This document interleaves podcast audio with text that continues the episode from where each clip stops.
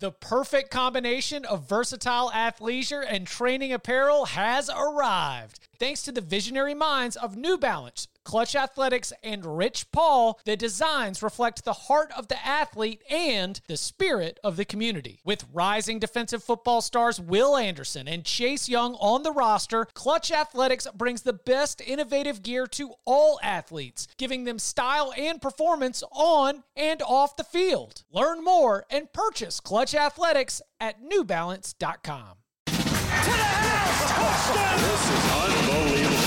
Welcome to the Cover 3 podcast with your hosts, Chip Patterson and Barton Simmons. It's your call for the best college football coverage. From National Signing Day to the National Championship and everything in between, CBS Sports presents the Cover 3 podcast. And welcome back to the Cover 3 podcast here on CBS Sports. That's Barton Simmons. That's Tom Fornelli. I'm Chip Patterson, and we are here counting down the coach rankings, baby. We gave you 65 through 26, the rankings, our thoughts in the previous episode. And uh, while I don't think you have to listen to these side by side, you know, there's no continuity issues that I know of. Uh, Barton Simmons, Tom Fornelli, how are we doing? Good on my end. that's that's, That's all a, that's a I've gotta perfect. say. Yeah, yeah, yeah. Because you're not the one who had your author name bef- right there next to the coach rankings, right? Are you, uh, Tom? Have, have the have the hate radio interviews started? Oh God, yeah. I've already since what this the p- post published. I'd say about an hour and a half before we started recording. I have been booked for five separate radio hits already later this week because of it, and I'm sure I'll be getting yelled at because of it. Uh, so that's fun. I I muted the tweet on Twitter, so I haven't had to really deal with any feedback without looking for it. So that that's been fine so far. But yeah, it's between that and the fact that it is now raining here for the sixth straight day. It's just you know everything's wonderful. And not like a light drizzle. I mean, it has been raining here for like six straight days, and it's it's getting a bit tiresome. What's it, a quarter of the yearly average in the last weekend? That was from Thursday to Sunday. We've we've tacked on a bit more since then. Not quite as heavy as those four days, but it's not like it's just been misting and drizzling. When it has rained, it's been pretty heavy. And then like a week ago, we had like three inches in one day. So you know, it's wet and dirty. Well, that's yeah, good. that's that, that's bad for the psyche. Mm-hmm. I, I mean, I'm- we can't really go outside and do anything anyway, but it's just I have to walk the dog every day, and it's it's like when you're when you're having to walk the dog in the rain, and then you have to get home. And my dog is a Bernese Mountain Dog, so she has a lot of hair, which means that I have to dry her off when we get home, and that is not the easiest process in the world. So it's just, yeah. Anyways, let's talk about some coaches. Picking up at number 25 with Iowa State's Matt Campbell. We got Mario Cristobal from Oregon checking in at 24, Bronco Mendenhall at 23, Mark Stoops at 22, and Pat Fitzgerald at number 21. I will um, I'll go ahead and start this. I'm way way out in front over Bronco. I ranked him higher than I ever have in these rankings. I had Bronco at number 10.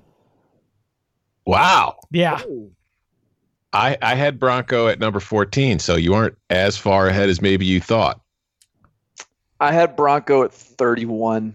Yeah, there's the hater. There he comes. No, but somebody had to be even lower than you because if Chip's got him at 10 and I've got him at 14 and you've got him at 31, that doesn't balance it out to 23, I don't think, among seven voters. So I'm giving Bronco a lot of BYU points, and some of it was going back and uh, rereading and, thinking about some of the scandal that was going on around that program at the time that he took over. And then you go and you look at the way those teams performed. I mean, consistently playing at like a top 25 level for a little bit, one of the best teams in the Mountain West Conference. And then as BYU in the shifting land of conference realignment, he sort of looked around, took a lot of the key members of his staff. They show up at UVA by his own admission, only has what, like 24, 25 players that he considered ACC caliber. and he goes and and you can sort of see the building year to year of that program. I I give him points for the consistency at BYU, the program building at UVA, and I think that these rankings, as we said in the last episode, reveal a lot about your personal flair, like your personal preferences and tastes for what you like out of a football team, out of a football program. And I, uh, I'm I, I found myself moving Bronco into different discussions in this ranking than I ever had before. Uh, I would say of the people that I am the wildliest different on, the person I am most different on overall in these rankings compared to where they finished is in this five some. Do either of you want to take a guess as to who it is? Mario Cristobal. Correct. I had him at 46th. Yikes. Which, admittedly, upon reflection, probably a little too low. But I also look at the guys I had, you know, just slightly in front of him. And I mean, I had, let's see, ahead of him, I had Clay Helton. Okay, maybe. Chris Klieman, I can't overlook what he did at North Dakota State and how he did in that first year at Kansas State. Dave Doeren who's had a couple nine win mm. seasons at NC State. Dino had a 10 win season at Syracuse. Herm, Tom Allen, Scott Frost, Narduzzi, Kiffin, Satterfield. I think when you look at the guys in that range of where I could put Cristobal, I think it's defensible. And I, I understand that there's a high ceiling for what he's going to be able to do at Oregon with the way he has recruited. And I think that is something that you look at as for reason to rank him higher, which clearly plenty of us did compared to where he finished. But I just his his time at FIU wasn't good. And he's had, you know, he had a nine four season at Oregon, and last year, you know, he won the Pac-12. So that's clearly that's a very good season. But he also lost a couple of the bigger games when he could have, you know, really put that team to another level. And I feel like some of those losses, or at least part of a large portion of those losses, can be placed on maybe the uh, the conservatism. Yeah, of- you yeah you you just think that you have witnessed coaching malpractice too many times. Yeah, Yeah. And it's not, and again, it's it has not. He don't might, tell you know, me if no. win- Don't tell me you love Dave Doeren. Don't tell me that Dave Doeren's two nine win seasons are what really drive Mario Cristobal being at forty six. Some of it is is a knock on from your own professional observation. I suspect. I do like Dave Doeren though, Chip. We've had discussions on here about how I think NC State fans are a little too uh, unrealistic about how, how what Doeren has done and what they think they can get that would be better than what he's been able to do with that Wolfpack team. I am a Doeren fan. So you and I, Tom, are on the opposite ends. You've the probably got him at four. I have Mario Cristobal. You have him where? Forty-seven. You said I have a 46. Forty-six. I have him at twelve.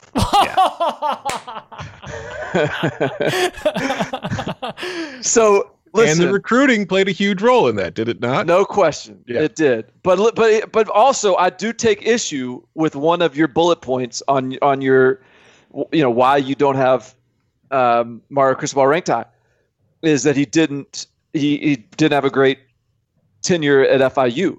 I would contest that because he took over a program that was like I don't know seven years old or something. The previous year before he got there was they were over, hadn't won a game all year long. The first year he got there, they were one and eleven.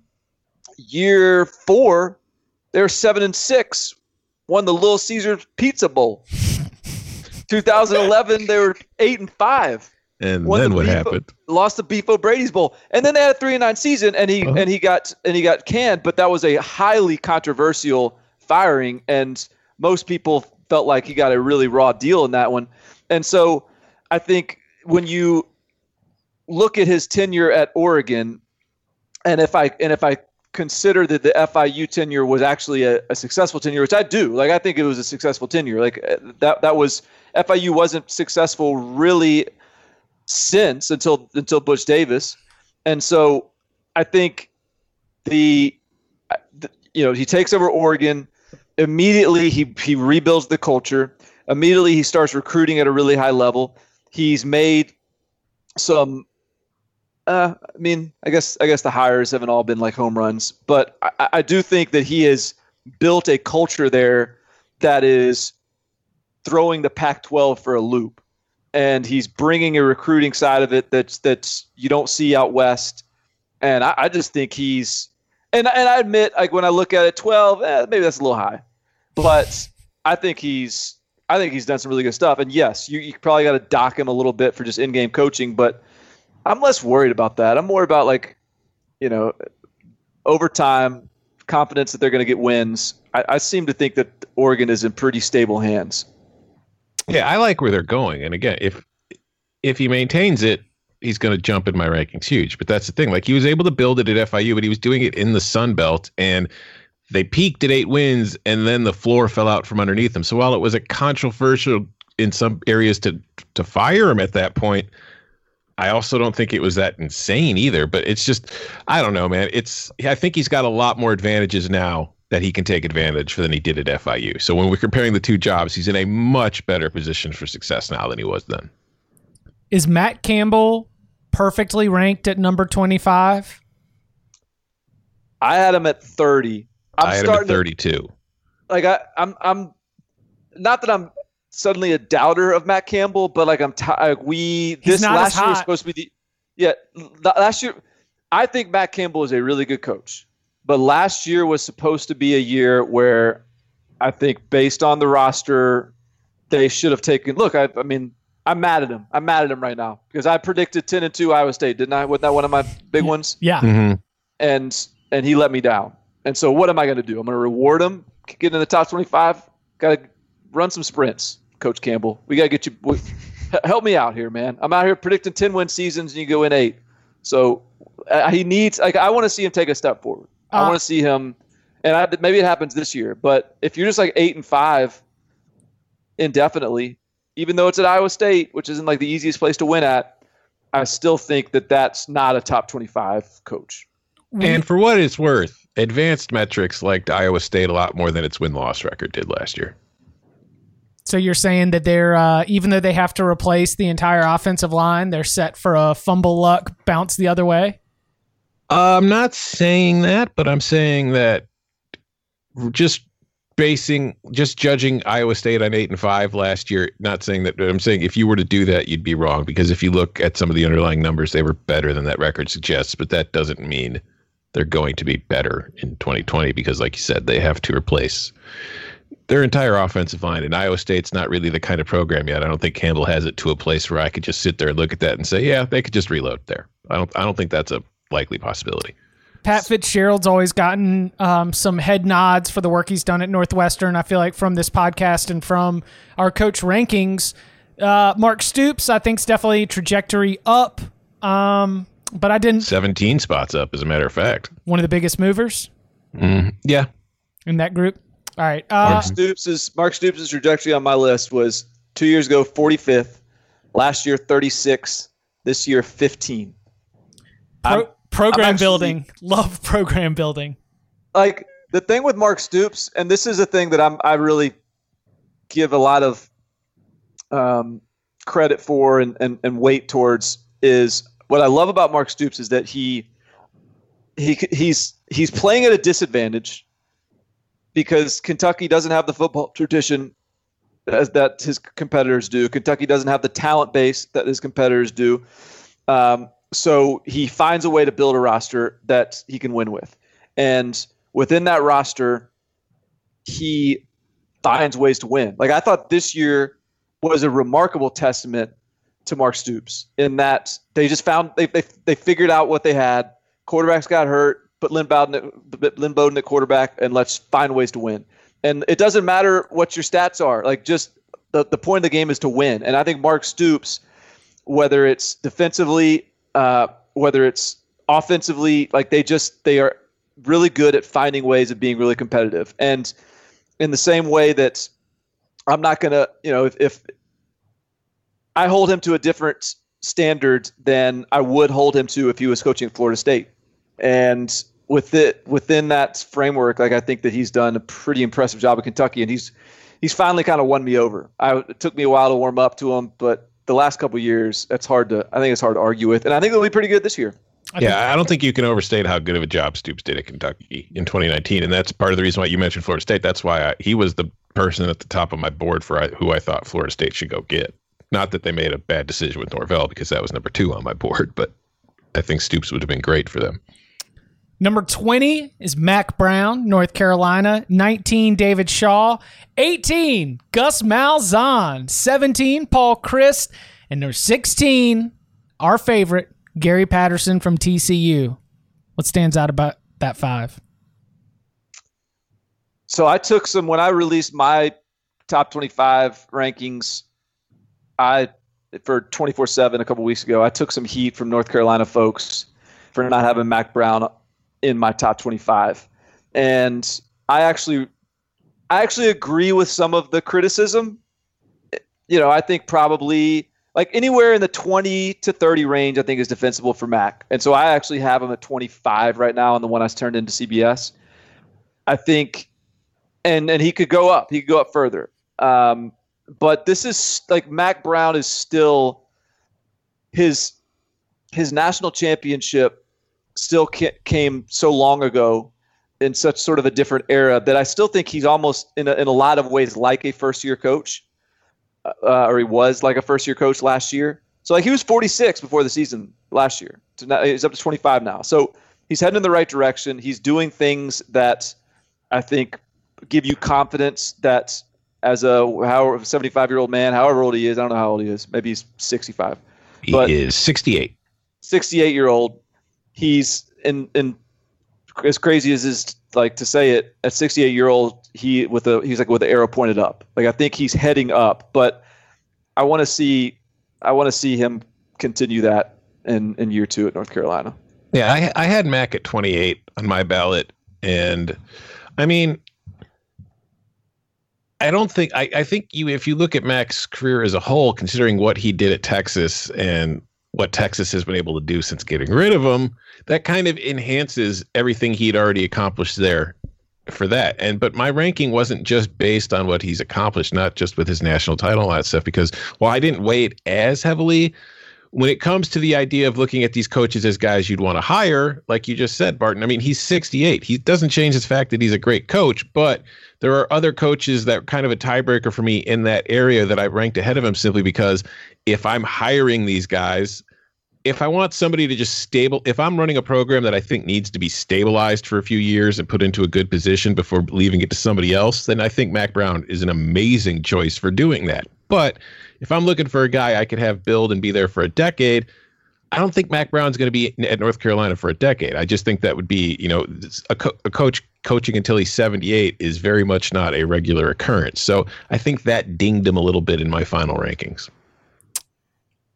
I had him at 11. Well, of course you did. You bleed yeah. Carolina blue. You've got an Argyle pattern tattooed across your back. I I think that uh, I think he's a good football coach, and I'm going to bring not necessarily the like. I, there's something to be said for the longevity. Like I don't necessarily just point to the national championship, but just you know Texas's just run uh, of having just consistently about a top 10 ish kind of team. Uh, he had North Carolina in the top 10 before he left for Texas. I think he's a I think he has a pretty good idea of what it takes to run a program, be a good football coach, and um, I. I, I think he's uh, he he deserves to be able to get credit for all that. In addition to some of the instant impact, exceeding expectations, improving things with infrastructure, and certainly on the recruiting trail. So yeah, I mean like way too high, absolutely uh, no, too high. I mean I don't think it's too high. I think I'm, it's justifiable. Yeah, I think it's yeah, I think it's I think it's defensible. I'm curious because Tom, you, are looking at it in a, looking at him in a similar way that I'm looking at him. So I'm curious, like, what range do you think you if if North Carolina has a breakthrough year this year and goes ten and two, where would you put them next year? Let's call it ten and three. They lose the bowl game. Depending on who's fired, who retires, who does what, probably. Yeah, like what range like, sounds right? Somewhere in that fifteen to twenty range. So you're still not because like I, I think that kind of jump could could compel me to put him as like a top ten type of guy. Because look, you're right, Chip. There there is a really impressive resume there. And but it's just the idea of him coming coming back and and just seeing like leaving our eyes for a little bit and making sure that he's still got that that that swagger. And if they have that kind of a leap, in in year two, like that to me is is like really strong evidence that he's he's the real deal. I mean, they're they are one of the teams that's expected to win the ACC Coastal Division. They got one of the best quarterbacks in the ACC, a player who he went out and got. They're set to have uh, one of the best recruiting classes. He seems to understand. He seems like I'm, I'm I'm done after this. I promise. But I will buy the narrative that I think he's gotten better from his time off. And you know whether that's just taking time away or whether, and I think it's more the second thing, just talking to every single coach and having every single coach bring you inside their program and getting to see everything. I think he's become uh, a better coach from that. That is like one of those narratives that they spun before he started, and I rolled my eyes at it. But just sort of seeing the way he handles business, it's like he's taken a little bit of the best of uh, a bunch of different programs, and he's put all those ideas together in Chapel Hill, trying to you know set that program up for the future. And uh, I think that's worth that's worth him at least being considered. So this is the group that I had him in. You know, I think we also have to mention that Lynn and I have recently started rewatching Friday Night Lights, and we have to consider his excellent acting performance in the pilot episode of You the TV to. show. I've got him with Kirk Ferentz. I've got him with Greg Schiano. Like I've I've got him with other lifers that you're like, you know what, just good football coach. That kind of conversation. Well, before before we move on to the next group, though, let's let's talk about the two bigger fallers in this fivesome because David Shaw. We we had two top ten coaches last year fall out of the top ten this year in this group. David Shaw fell ten spots from nine to nineteen, and our boy Gary Patterson fell eight spots from eight to sixteen. Where did you guys have them? So David Shaw is is playing this year to stay in the top 25 for me. He went from he went from 10 to 14 to 20. He was 20 for me this year. Uh, Gary Patterson went from 13 to 15 to 23. He was 23 for me this year.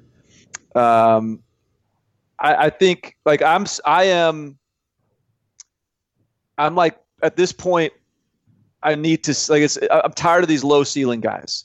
Like if you go muddle around, like I, had Gary Patterson ranked high in the past based on the idea like we're not that far removed from him being knocking on the, the door of the playoffs. But it's just hard to envision TCU knocking on the door of the playoffs these days. And so at some point, these guys, these these David Cutcliffe of the world, need to give me some upside. Yeah. And you know, and so I'm that's sort of where I'm at with a few of these guys. And David Shaw, like it just things just seem to be trending in the wrong direction for him. The the big one, so the big one to me, and I think it's the fit. Like I get it, he's 18, Gus Malzahn, but because I had him 24 and 26 prior to this year, but this year I had him 13. Me too. Yeah. And the reason I have him 13, and and like I almost think there you you almost like objectively have to have him higher than Jim Harbaugh to me. Yes. Oh, That is wow. an exact thing I had when I was putting together my. Like of all the coaches out there, all, all the coaches, all the coach comparisons in the world, like just those two alone in a vacuum, like you have to have Gus Malzahn higher than Jim Harbaugh. Wow.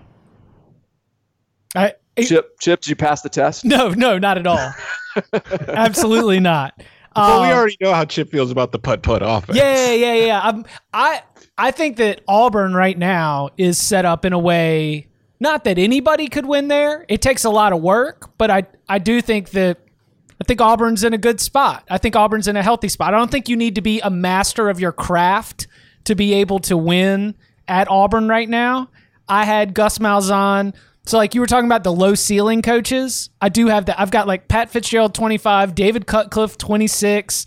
Uh, I've got David Shaw around there too.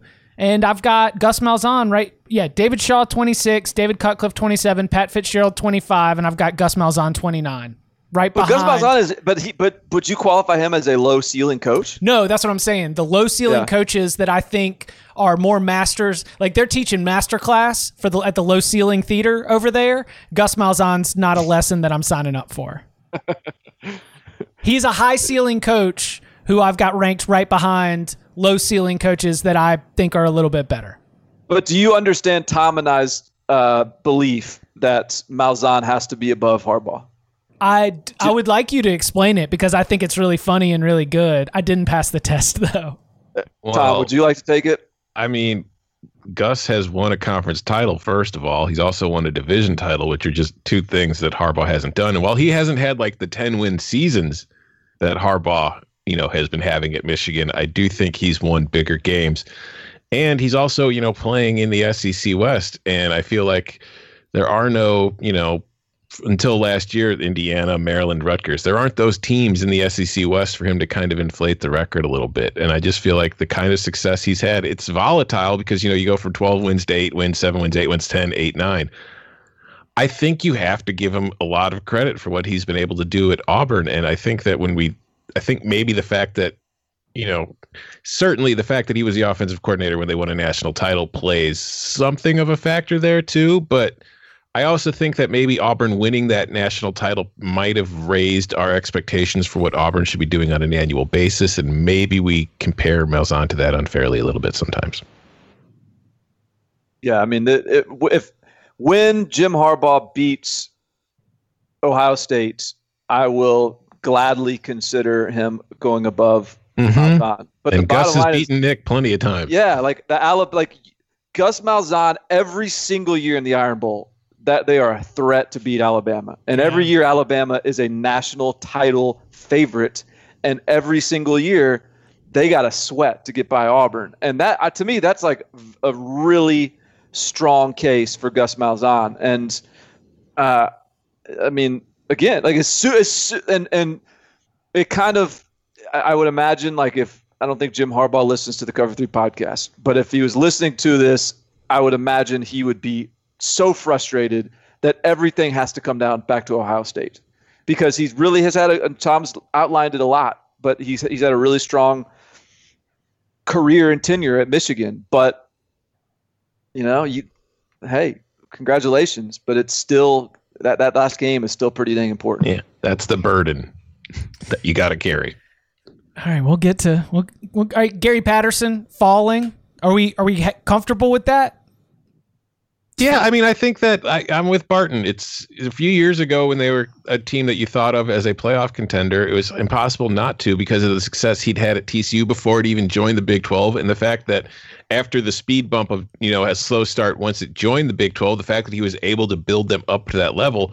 Of course, you have to get you had to consider Patterson to be like a top 10 coach through those years, but the last few years.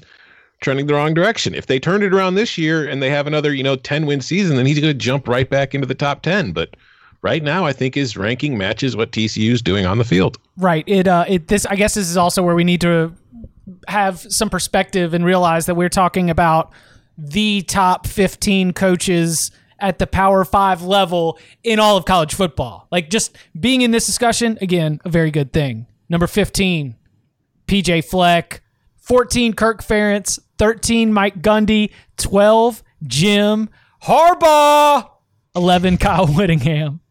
Okay, so I did approach my Harbaugh ranking. I'll just say this and I'll step out of the way. I approached my Harbaugh ranking like a Michigan trustee. I was like, that man runs a good program, good extracurricular, good PE coach. I think he does a good job at it, what we expect him to do. Yeah, I mean Harbaugh's. I mean Harbaugh's a good coach. I the Harbaugh was another one I got some heat for when I released my personal rankings because I I have him. I had him 18th, and I like I'll acknowledge I might be being a little bit hard on him because there's a lot of people that are going to have a hard time beating Ohio State, and there's probably some guys ahead of them that might have a hard time beating Ohio State. Um, but I do think that the the thing that that my I got the most criticism for, which look, Paul Chryst was my number eleven guy, and I think that I think I might have gone too high with Paul Chryst. I've gone because he was 14 for me two years ago. Mm-hmm. He was 27 last year, and he was 11 this year. I might be giving him a little too much credit for the season this past year. It, him and Jim Harbaugh probably need to be closer together. But my my argument for Paul Chryst being higher is if you switch places, Jim Harbaugh is probably having the same level of success as Paul Chryst. I think, though I don't know, but I think that he probably is. I don't think he elevates them more than where Paul Chryst has Wisconsin. I think if Paul Chryst were at Michigan, I would have a little. I I would have. I think they'd be a, in a little bit better place. Is that? Is that? I'm, I'm saying as I'm saying it, Yeah. I'm sort of like like I- like testing how it feels coming out of my mouth. Yeah. I don't know if I could agree with that. I had I had Harbaugh at 17. I had Chryst at 19.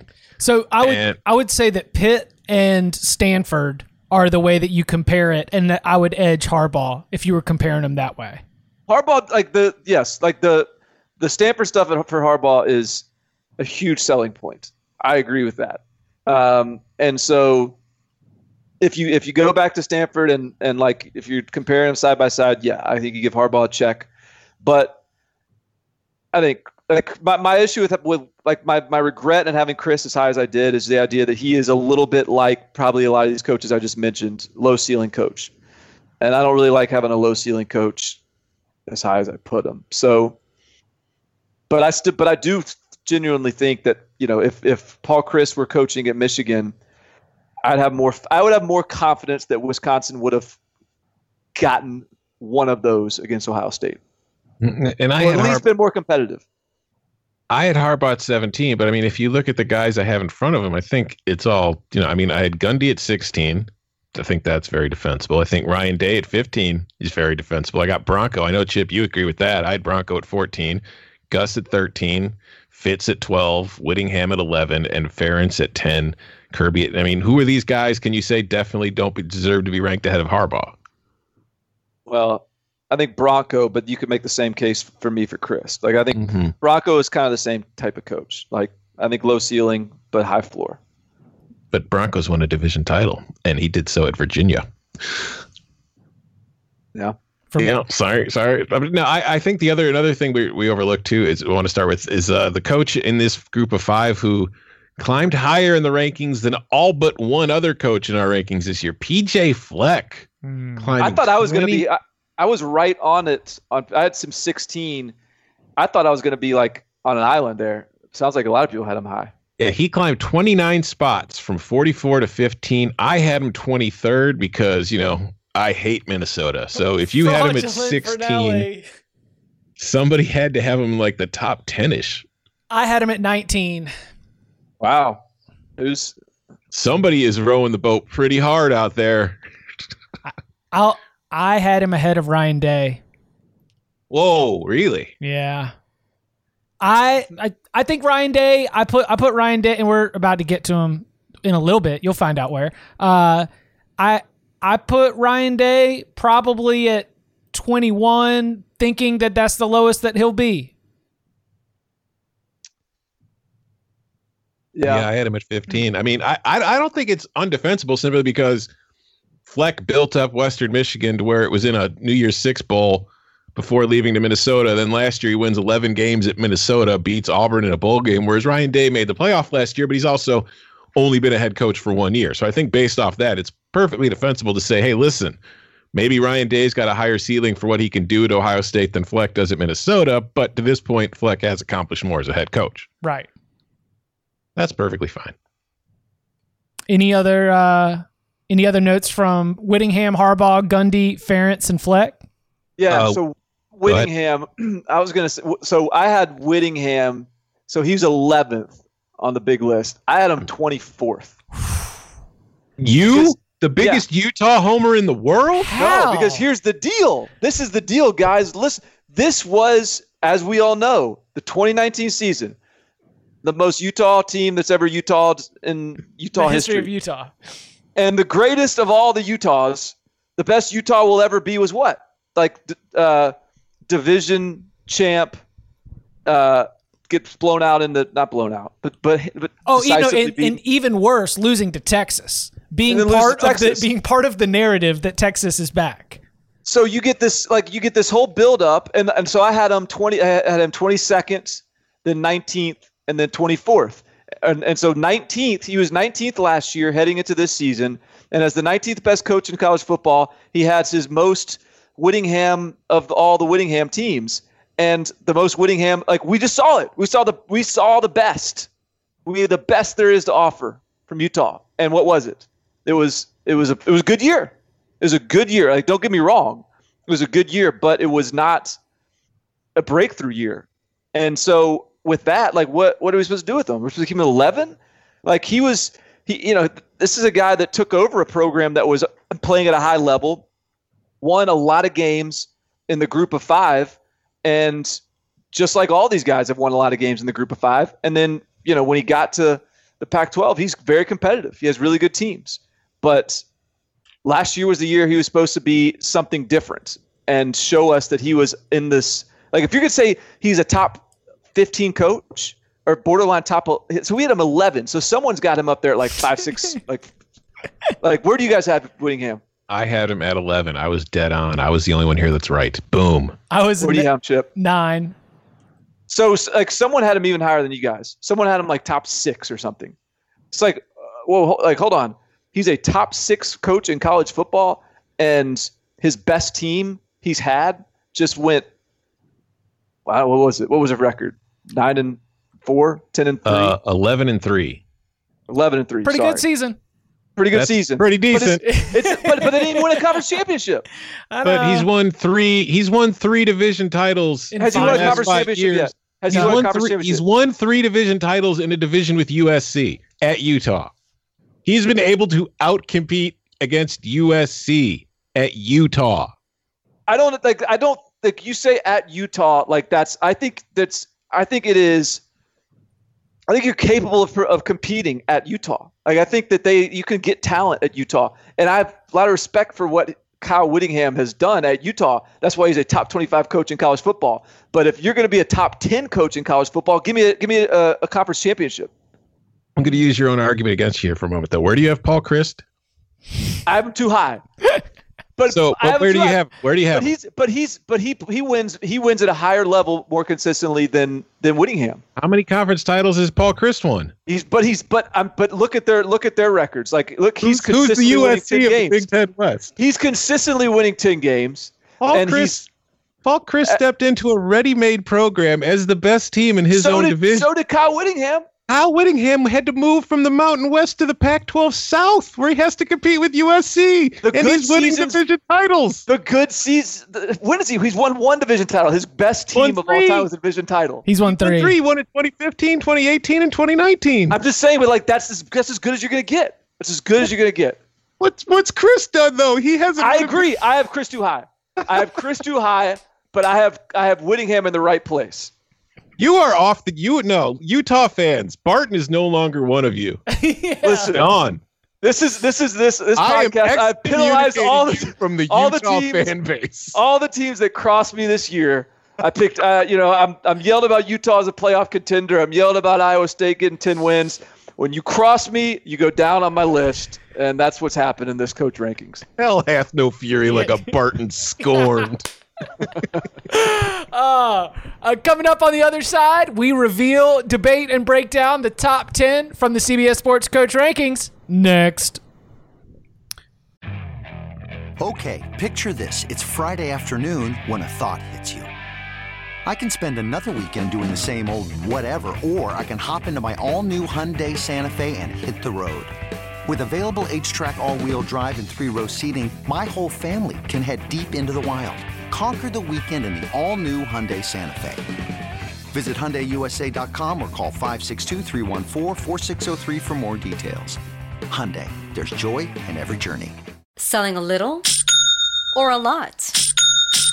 Shopify helps you do your thing, however you cha-ching. Shopify is the global commerce platform that helps you sell at every stage of your business. From the launch your online shop stage, to the first real life store stage, all the way to the did we just hit a million orders stage. Shopify is here to help you grow. Whether you're selling scented soap or offering outdoor outfits, Shopify helps you sell everywhere. From their all in one e commerce platform to their in person POS system, wherever and whatever you're selling, Shopify's got you covered. Shopify helps you turn browsers into buyers with the internet's best converting checkout, 15% better on average compared to other leading commerce platforms. And sell more with less effort thanks to Shopify Magic, your AI powered all star. Shopify powers 10% of all e commerce in the US. And Shopify is the global force behind Allbirds, Rothy's, and Brooklinen, and millions of other entrepreneurs of every size across 175 countries. Plus, Shopify's award winning 24 7 help is there to support your success every step of the way. Because businesses that grow grow with Shopify. Sign up for a $1 per month trial period at Shopify.com slash Odyssey Podcast, all lowercase. Go to Shopify.com slash Odyssey Podcast now to grow your business, no matter what stage you're in. Shopify.com slash Odyssey Podcast. All right, number 10, Ryan Day. Uh, we mentioned him a little bit. Where do we want to get a little ballot check?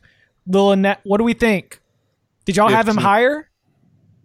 I had him at 15. He is the highest climber, climbing 35 spots from 45 to 10. I had them. I had him uh, seven. So you just gave him Ohio State's ranking.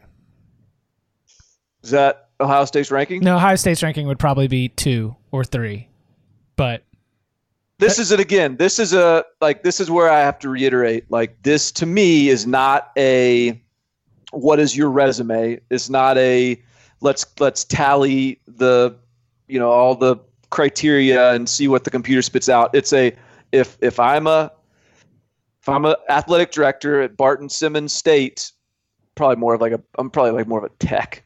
Barton Simmons Tech, and maybe an A and M, then who are you going to hire? And I think Ryan Day to me has proven A, he can coach, B, he can utilize talent in a, in a really effective way, C, he can recruit talent in a really effective way, D, he's hiring really good coaches, he's making really bold hires in terms of moves on his staff. Like he's I've, I've I get it, limited window, but he's shown me everything I need to see to feel confident he's a he's a top tier coach. I, think you know some context I should add too that we haven't really brought up. It's important to remember too, like some of the things that we're seeing in the rankings this year are a direct result of the fact that two coaches that were in our top 25 last year, Mark Dantonio and Chris Petersen, aren't coaching anywhere anymore. So they completely leave our rankings, which is going to push everybody else up for the most part, just at least two spots because of it when you think that way. So I think that's something we should remember too when we're trying to figure out how some guys are taking large large leaps forward. But I I understand having Ryan Day in the top ten as I kind of touched on earlier though. I, I had him at 15 simply because I mean, for the love of God, he just had in a um, dominant team, won the Big Ten, got to the playoff, nearly knocked off Clemson. So the first year, the first what he had to show us in his first season, very, very impressive. But I'm not ready to put him in the top ten yet because I mean it's he inherited a pretty good situation from Urban Meyer there. So I'd like to see him maintain it. I think he can. It's just I'm I'm kind of holding the reins a little bit. It's just I also at the same time couldn't really justify ranking him lower than 15th based on what he did last year. Like, can you imagine putting him behind Harbaugh after what just happened? Oops. uh, James Franklin at number nine. Feels right. I had him at eight. I had him. Uh, I had him at six. I had him at 16. I was a little, I mean, I'm, I, I You think, got James Franklin at sixteen. yeah. Man, oh, you you're you're a little bit. I don't know. What Well, like why? so here's because I've got, and I'll, I can already point to him. It's Kyle Whittingham at nine. It's Bronco Mendenhall at 10. It's Mack Brown at 11. Kirk Ferentz at 12. Greg Schiano at 13. Like those, that is what's pushing, I think, some of these other names that I didn't have up in the top 10 down All for right, me. But at Chip, if you're hiring a coach for Chip Patterson, you, you are you hiring, and and I'm not like you. Maybe you did this. I can't remember what your like mentality is in going through this, but It's a you go through this exercise, It's a mixture. It's a little bit of arts right. and sciences.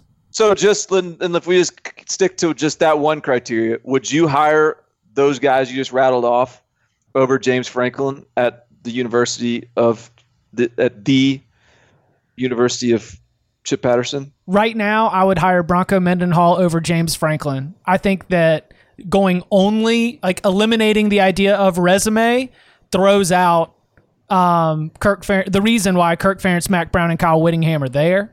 I think that Bronco Mendenhall could basically bring in the notebook for his what he had planned for Virginia, pitch me on that, and I would jump on it. And uh, James Franklin, I'm sure, would make an incredible pitch based on what he's been able to do at Vanderbilt and Penn State. I think they're in they're in a similar conversation. That we're talking about talking about really good college football coaches.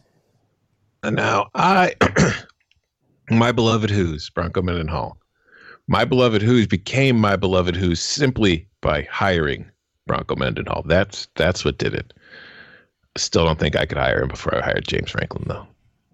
Because James Franklin, we've talked about, he's he's a quarterback away from being a national title winner. We think he's got that kind of team, and I mean, we were piping Franklin up as a possibility at USC. I don't think any of us are sitting here going to say that USC should hire Bronco Mendenhall. That'd be a good culture fit. I do think it'd be a good upgrade. Um, Dan Mullen at let's uh, let's let's get to five. Dan Mullen at eight. Jimbo Fisher at seven. Kirby Smart from our beloved Bulldogs at six, and Brian Kelly at five. Jimbo Fisher's a tough one for me. Yeah, Like I, I, I had him at nine, but just in arguing like with myself and and just debating this, like you could make a similar case to Jimbo Fisher that you that you you- you can make parallel Jimbo Fisher Mack Brown cases Mm-hmm.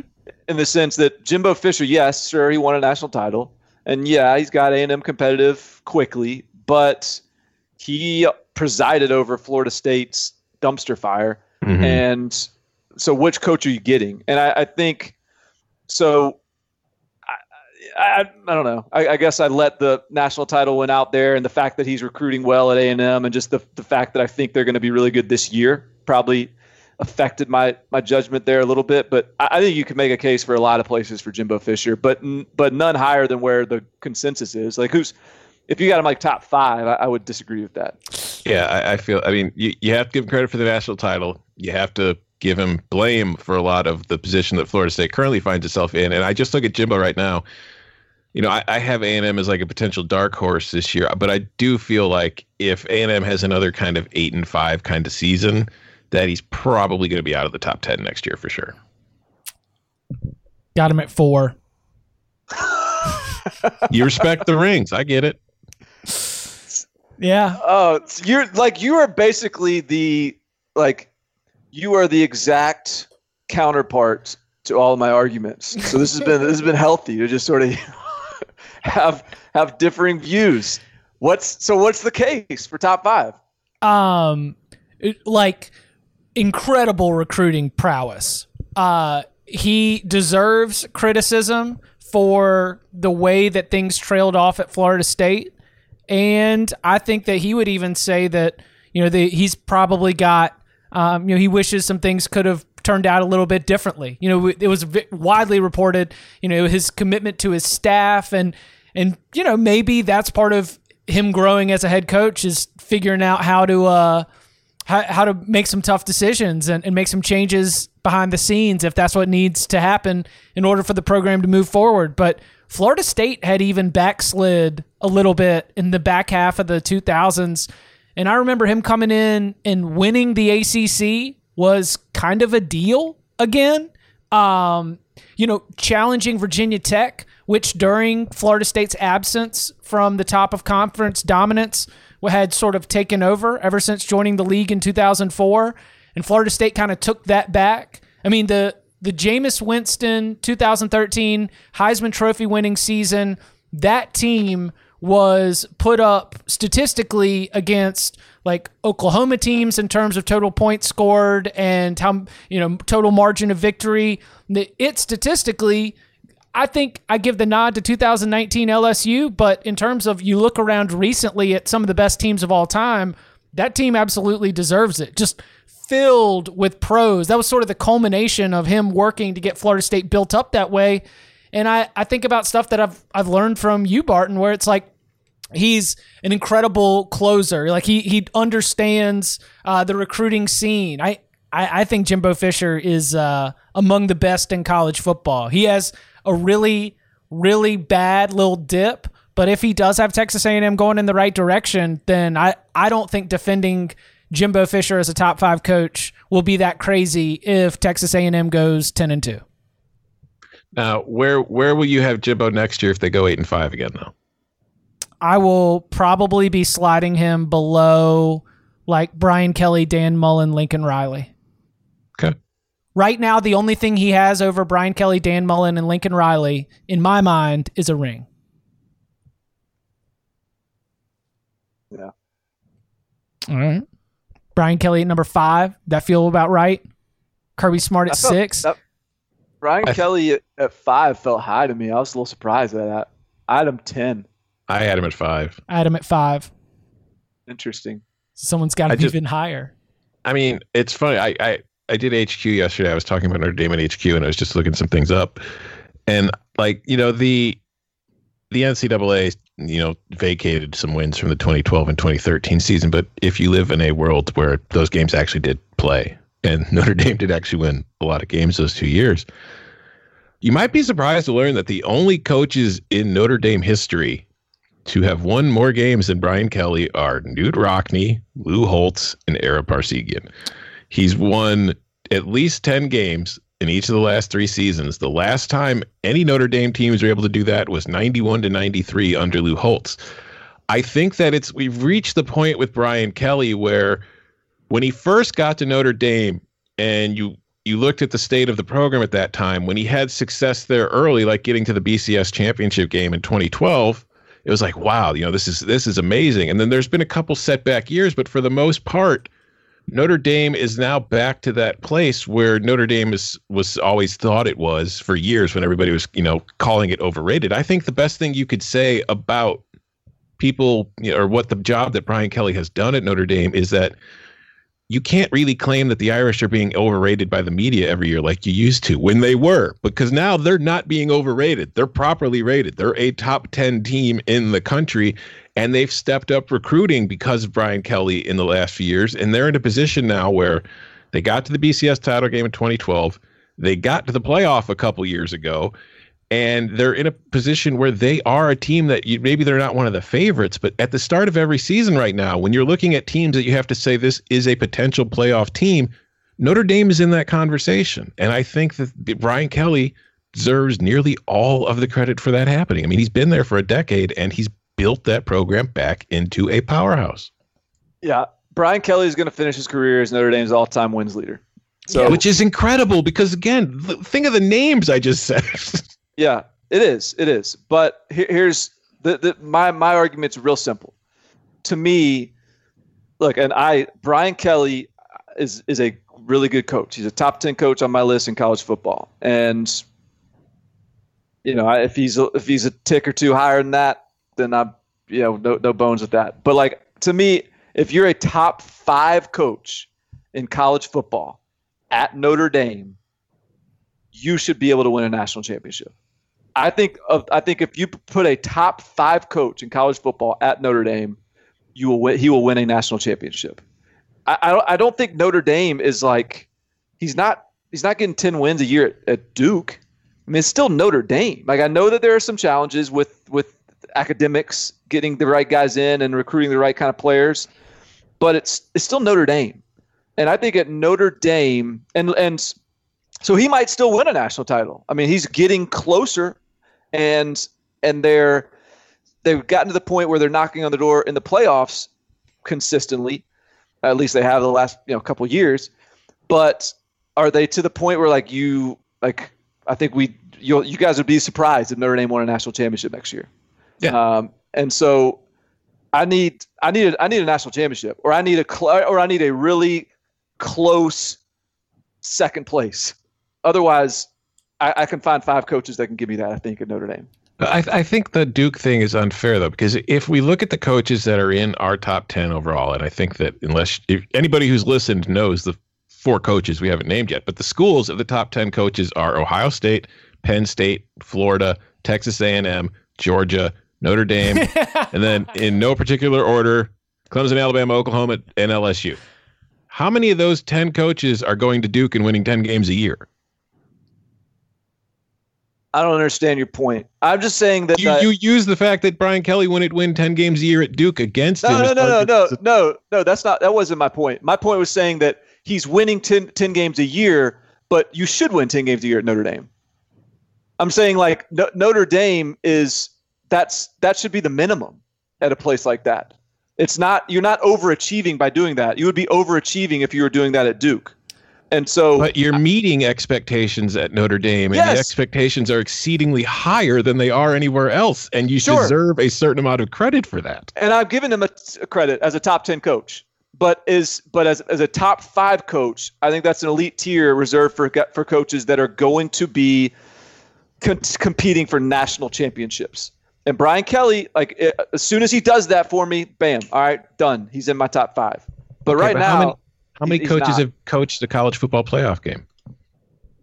That's competing for playoff. That's competing for a national title. How many coaches Well, well, say well, they uh, played so, in it? So let me just, I'll just put, I'll just make it a subjective claim. All right. So the coaches above Brian Kelly on my list are Jimbo Fisher, and before we get to that, the top four. So just the guys in the in the ten to five range: Jimbo Fisher, Dan Mullen, Ryan Day, James Franklin. I'm just saying those. I think those four coaches if they were coaches at Notre Dame, this is a subjective. So, like again, I'm not sitting the computer rattling something off. It's just my opinion. I think if those four coaches were at Notre Dame, they would be closer to a national championship, if not already won one, based either on coaching or on recruiting. And that's meant not as a knock to Brian Kelly, who I think is a top ten coach in college football, but it is meant as a as a, a means of like An endorsement. splitting the hairs yeah. and then yeah, and, and and an endorsement of those guys. Like, I, I just I think that there is there is a there is a pace that that Brian Kelly is is not quite hit yet, I, and I I think think, that he's getting Brian- closer to it, but I don't think he's there yet. I think Brian Kelly is defining what it means to be successful at Notre Dame in the modern era because depending on when you want to consider the modern era and I I tend to link it probably closer to I don't know the BCS you know I, I probably link it closer to the television contracts exploding the money exploding in terms of the amounts of distribution that the conferences have to give to the schools which are then spent on facilities and, and ways to allow winning to be get more winning. I mean Notre Dame last won a national championship in 1988 you you could argue that's before the modern era of college football and making uh, an appearance in a BCS national championship game, being one of the few coaches to have coached in a college football playoff game. I I I don't think that there's like there might be more success for Brian Kelly to come to meet your expectations, but I think that he is defining the expectations for what is what it means to be successful at Notre Dame in the modern era. Chip is Yeah. right. Well, so so are you? So so I, I then in saying that, are you also saying it's unreal? It's unrealistic to think Notre Dame is can win a national championship or will win a national championship It is I don't in, think in the modern era. I don't think it's unrealistic to say will. I think that Brian Kelly twice already in his tenure has had them knocking on the door and knocking on the door. Yeah, but you and I, but we, but all of us know, like, yes, technically they've been in that game, but like, like I said, I'd like to see a close call. Like, we, we all in this, like, we all understand that those were not like there was all kinds of discussion emerged from those appearances on how, yeah, they they might be technically in the championship game, they might be technically in the playoffs, but those were two different teams on the field and two different tiers of of talent. Yeah, but here's the thing: like they got their, they got destroyed in 2012 by Alabama, an Alabama team that was destroying everybody. In 2018, they reached the playoff and they got beat. What was the final score in that game? It was they lost by 27 to Clemson, the same Clemson team that then went on to beat Alabama by 28. So I don't think holding a 27 point loss to Clemson against the same team that beat Alabama by 28 is something that's worth holding over their head because I'm not Clemson holding it beat them against just as them. badly as Alabama did. I'm not holding it against them, but I'm not propping it up as evidence that he he broke through the ceiling. I'm just saying it's it is it's still what it is. It's just you know there's a, there's a lot of other teams that that's you know. Do you think that that was the third best team in college football that year? I don't. I mean, Yeah. No, Notre No- Notre Dame is the try hard team that wins the NCAA tournament. And more often than not, the try hard team isn't what wins in college football. It's the one with the bigger, the stronger, the faster, the more NFL ready players, the more five stars and four stars. But if there's a year where you're going to have like a mid major story, it's weird to say about Notre Dame in the sport of college football, something that's so iconic. But yeah, like if if you're only going to look at national championship competitiveness by the raw talent on the field, then Notre Dame, yes, listen to this. Notre Dame winning would be a Cinderella story. Yeah. Mm-hmm. And so and that and so and so my whole point is saying that like I don't think I, I understand that this isn't the 80s or whatever and that Notre Dame's the only team in college football that's on national TV every weekend. But I but I contend that that this is not that Notre Dame does not need to be held to a different standard than the other you know guys at the very top of this list. I still think Notre Dame is capable of winning a national championship, and I think Brian Kelly may very well be the coach that that can get them there. I think he's. I'm. I'm not saying like that, that that he's not capable of that, but what I do think is that uh, he needs to show that before. To me, he's a top five coach because I think top five coaches in college football are national championship contenders, and just getting in a game that's meaningful isn't enough for me. I also think you can make the argument that it's harder to win a national title at Notre Dame simply because they're not in a conference and therefore they have to be perfect to have a realistic shot of being one of those four teams selected. Whereas Alabama, Clemson, Ohio State, they can all afford a loss as long as it's not a horrific loss and then make up for it with an extra conference championship game. Whereas Notre Dame doesn't have that. Now, again, the flip side of that coin is if Notre Dame goes 12 and 0, they don't have to worry about losing a conference title game. But if you look at Notre Dame's schedules, they really would need the conference title game to be that extra resume point. But another another conversation for another podcast. But whether Notre Dame's schedule is easy or hard is my favorite preseason game. It's uh, here's a spoiler alert. It it's very rarely easy. I, I just don't think Notre Dame has the strength of schedule. Or you look at Notre Dame's schedule, you got to cancel them out. Like it's just it can be used uh, like in anything that you need to uh, work on your argument about how you think the Irish are going to perform in terms of the playoff race. Uh, all right, what? the go- competing voices of, of Barton's mind had that like debate with myself. I, and, and I had a, in my other podcast, we did a, uh snake draft for college football playoff teams. And I ruled Notre Dame out by looking at their schedule, glancing at it and seeing Clemson and Wisconsin and Oh, yeah. USC. And then in, in retrospect, I circled back and I was like, well, wait a minute. Every other game on there looks totally manageable. And this is just basically a Big Ten East schedule. Well, last year was a, a great example of that because Notre Dame played two games that were going to define its season, and it lost them both. One close to Georgia, and one big to again, you know, in a monsoon. You know how those things go with Brian Kelly. Uh, See, that's the argument you should have made, Barton, is that you can't put Brian Kelly that high when he can't win in a monsoon. You need to prove your skills in a Top dry five coaches rainstorm. coaching all weather. There you go. Now I agree with you. Uh, all right. Well, let's four. Ed Orgeron. Three. Lincoln Riley. Two. Dabo Swinney. One. Nick Saban. How do you want to attack the top four? Well, Orgeron jumped 26 spots. He was number 30 last year, and for some reason, he climbed in the minds of many this year. I, I can't put my finger on what happened to have caused that. Yeah, I had, I had Orgeron. He was 44th on my list last year, and he's third this year.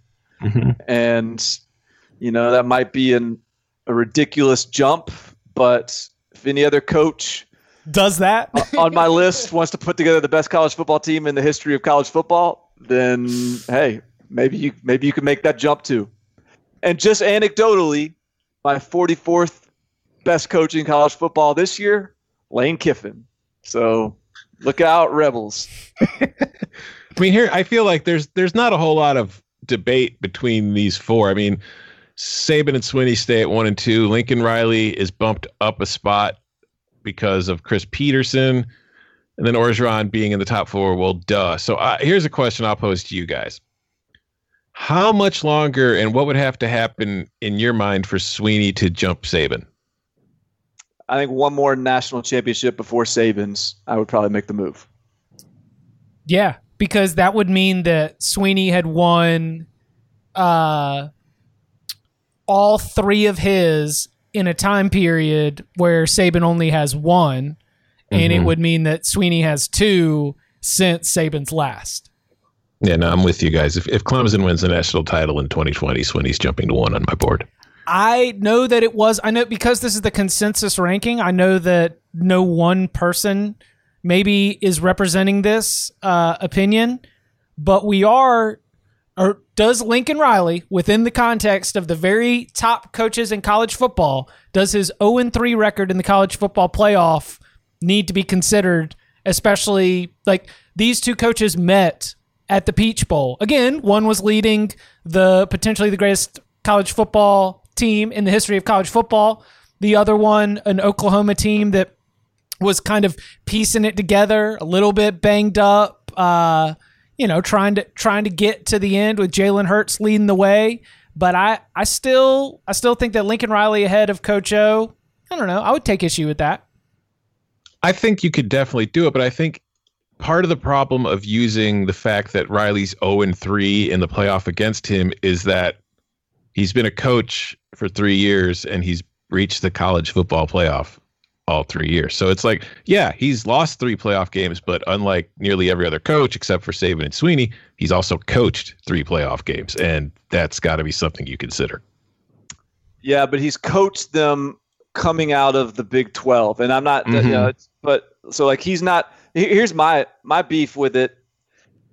I think so. Where where was Kirby Smart on the big list? He finished in sixth. Okay, so I to me, I think that Kirby Smart and Lincoln Riley are the same the same guy, and so you really can't have them more than like one spot apart. Um, you know the it's it's kind of remarkable. Like when you look at like when you look, it's basically the only difference in them is just what conference they play in. Um, obviously, Lincoln Riley's an offensive coach with some questionable defenses. Kirby Smart is a defensive coach with some questionable offenses. I have Kirby Smart one spot above Lincoln Riley because he has to come out of the SEC every year, and Lincoln Riley gets a little bit of a cleaner path.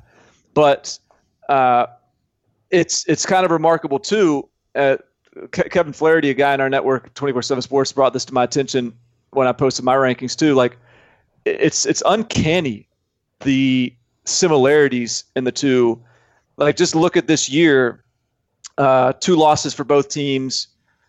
You know, one upset loss for Georgia by South Carolina, one upset loss by uh, Oklahoma to K State. The other two loss, the other loss for both teams, LSU. Two years ago, uh, both lost Alabama, both lost to Texas. Kirby Smart added a loss to to LSU in there. Um, the the year before that, they played each other uh, and that was that was the year that Georgia beat Oklahoma in the Rose Bowl. Um, so it's like I, I think Georgia, hey, Georgia won the head-to-head, close as it. I mean, obviously, like incredibly close game, unbelievable game. But like I still think probably Lincoln Riley gets a little more credit because his offensive football is easier on the eye than defensive football. But they're kind of the same guy, and so I don't know why Link, why why they would be any more than like two spots apart. I think that the context to uh, the 0 and 3 record also is that uh, Oklahoma was right there against Georgia. That game was uh, you you you link those two together. They also both have like you know the the things could have broken very differently because I do you hold on to the idea that that Baker led Oklahoma team could have beaten Alabama in the championship game? Yeah, I mean, if it was able to nearly beat Georgia, I know it means it could have beaten Alabama. What could have been? All right, I'll take that. Uh, any any other notes from the top of the rankings? Uh, did did you who did you guys have at three? I had Lincoln Riley. I had Coach O. Yeah. Who'd you have at four, Tom? Coach O. Yeah. It's yeah. I mean, it's it's. Uh, that was a tough spot. That took me a while to figure out. Like, uh, wow, am I really going to go Coach O at number three? But well, I just like. I mean, just I mean, we're we're sitting here like sixty-seven minutes in. I I, I embraced the overreaction, right? Like I I I maybe needed. I don't think little, it's an overreaction though. Yeah. Well, I mean. I I embraced the hype. How about that? I knew what I was doing. I knew I was I was racing to have an overcorrection, and uh, and hey, he joined the uh, the rings culture that I have that dominates my rankings at the top. Yeah, and, and, I mean it's it's an overreaction if we look back three years from now and LSU's back in like that eight and four, nine and three range every season. But I don't think I think we've talked. I think there's a set. You know, there's going to be a small step back this year for LSU simply because of all they have to replace. But I, I don't think that last year was a fluke in that LSU is not going to be a real title contender year in and year out now. Mm. Where does where does Orgeron drop if if he's eight and four? Probably going to drop more in that six seven range. Yeah, he stays top ten for me. The, th- the thing about O is that he's and the thing I've I've come to appreciate about him is a. I mean, we know he can recruit. Um, we've he's he's adjusted his coaching style and and toned things down a little bit, but he's done such a like you have to give head coaches credit for hiring really good coaches. Mm-hmm. Just like I just like I ding Will Muschamp for hiring bad offensive coordinators while acknowledging that he's a good coach himself. I'm gonna I'm gonna give credit to Orgeron for making these tra- changes on offense continuing to get Dave Aranda to stick around on defense, going to get Bo Pelini on defense, like not only hiring him, but like empower. Like people love working for him. People love playing for him. There's a lot of Coach O beyond just the the accents and and sort of the the meathead persona. I think he's. I think he really. It's it's a it was a dramatic uptick for that program, but I, I think he deserves a lot of credit for it. Yeah, and another thing he does is that he's able to assess what works and what doesn't and instead of if something's not working we see you've seen a lot of coaches and not just coaches but anybody in any profession when something's not working they continue to try the same thing trying to pound that square peg into the round hole whereas ed was smart enough to say okay this isn't working i need to try something new he's not afraid to change what clearly says to him you know is something we need to change and i think that a lot of coaches and a lot of everybody out there if they could willingly not only recognize the flaws in what they do, but be willing to take the steps to fix and change them, would be a lot better off than they are right now. Wow. Deep, deep thoughts from Tom Fornelli. A little meditation for y'all to take it out. Um. You can you can follow him on Twitter at Tom Fornelli. You can follow him at Barton Simmons. You can follow me at Chip underscore Patterson. You can check out the full coach rankings on CBSSports.com. They are authored by Tom Fornelli. They are voted on by all of us, but that means that all of your anger is probably going to end up in his Twitter feed. But be nice to him, you know? It's a, it's a rainy day in Chicago. Gentlemen, thank you very much. Thank you.